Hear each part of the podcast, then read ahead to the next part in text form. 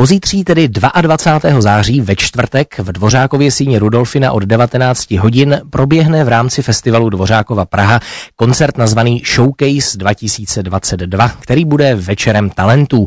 Představí nejužší výběr mladých perspektivních umělců, jejichž ambice směřují do interpretační špičky. Ti zahrají spolu s Ukrajinsko-Českou symfonietou pod vedením patrona a manažera celého projektu Radka Baboráka. No a právě Radek Baborák je nyní mým hostem na telefonu v dopoledním vysílání Klasik Praha a poví nám více. Dobrý den. Dobré ráno všem posluchačům. Dobrý den. Tak pane Baboráku, jak vlastně projekt Showcase vznikl, kdo všechno za ním stojí a jaký je jeho cíl? Eh, ten showcase je vlastně takové, můžu říct, covidové dítě, to znamená e, za těch do pandemie já jsem měl více volného času, takže jsem se přihlásil do e, kanceláře Soundchecku, který vlastně takové aktivity jako pro mladé e, pořádá a vlastně tato nesoutěžní přehlídka je svého druhu vlastně první i svým tím velkým rozsahem, i tím vlastně, že je dána šance přesně našim kolegům, mladým hudebníkům hrát na prestižním festivalu Dvořákova Praha. Tak nabízí se otázka, kdo vlastně ti mladí interpreti, které ve čtvrtek v Rudolfinu uslyšíme, budou, z jakého výběru vzešli a kdo je vybral, čím vším si museli projít. Ano, ano. E, ten čtvrtek to je vlastně zahajovací koncert. My ještě pokračujeme potom 23. a 24. na Hamu v galerii a v Martinu sále a e, představí se nám čeští interpreti, soubory i skladatelé se svými projekty.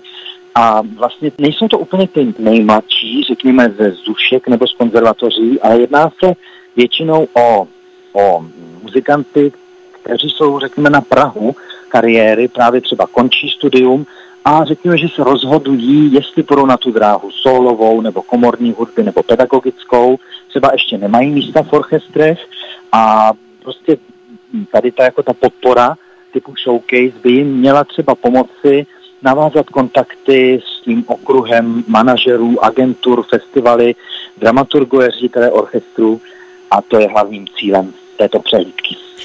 Dá se tedy říct, že ti interpreti toho čtvrtečního koncertu prošli nějakým předvýběrem, že je vybírala nějaká porota, eh, nebo... Ano, ano, měli jsme deset hodnotitelů a vlastně všechny ty informace, ono jich je strašně moc, jak těch men, tak těch hodnotitelů. Je to všechno na stránkách Soundcheck i Dořáková Praha.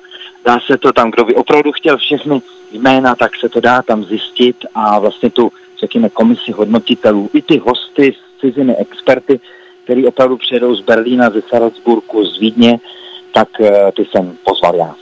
Mm-hmm.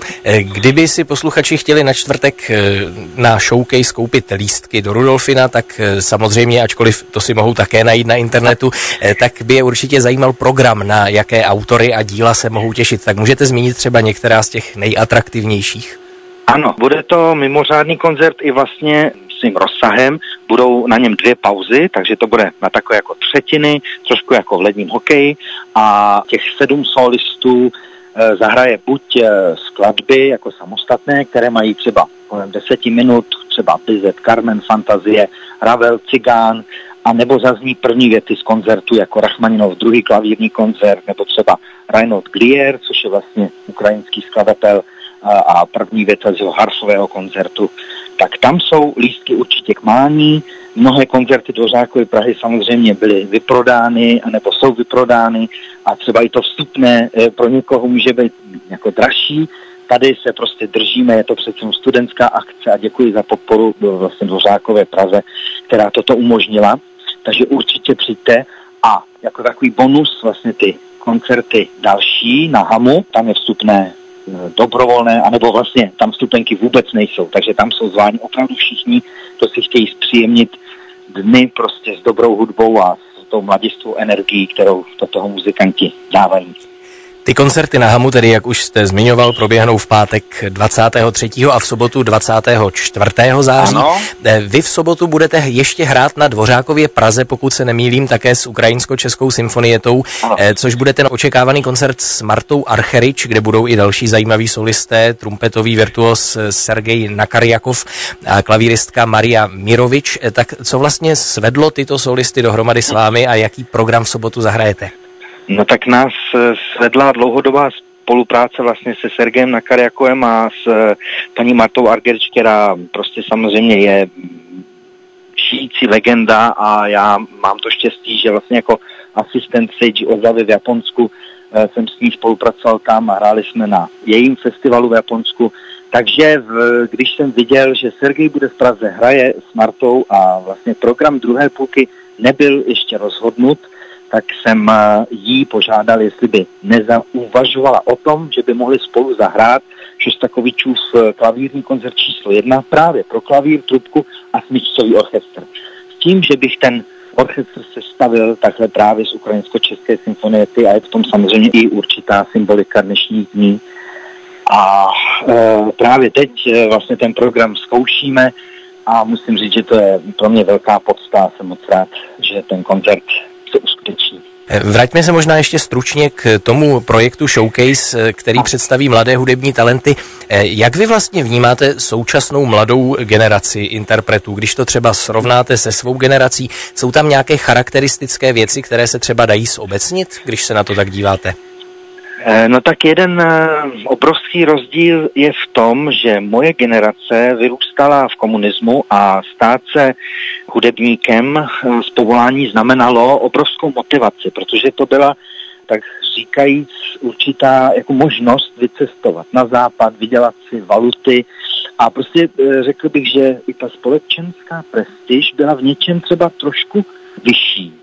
A prostě v dnešní době samozřejmě jsou úplně i zase jiné výhody, ale některé takové ty jakoby bonusy prostě odpadly a řekl bych, že jako ty možnosti prostě dneska internetové, hudba je k dostání skoro zadarmo na všech těch uh, různých aplikacích a všude, tak je to jako vlastně velká konkurence a každý opravdu musí projevit uh, takovou kuráž a být si opravdu jistý sám sebou a ještě se vlastně nabídnout.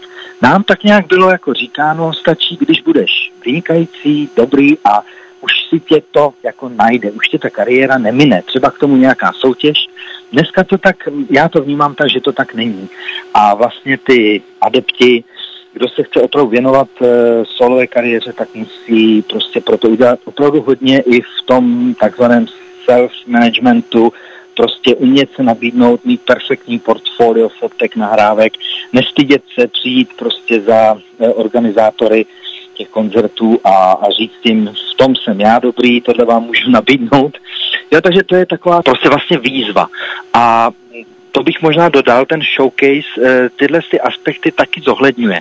Jo, tam nešlo vlastně při tom výběru samozřejmě v prvé řadě o to, jak eh, kdo hraje, ale ta, byla tam i ta další stránka, která se na běžných soutěžích nevyskytuje a to je to, jak se odprezentoval už těm hodnotitelům. To znamená, jaký poslal životopis, jaký poslal repertoár a fotky, jaká kvalita byla té nahrávky třeba. I to hrálo svoji roli.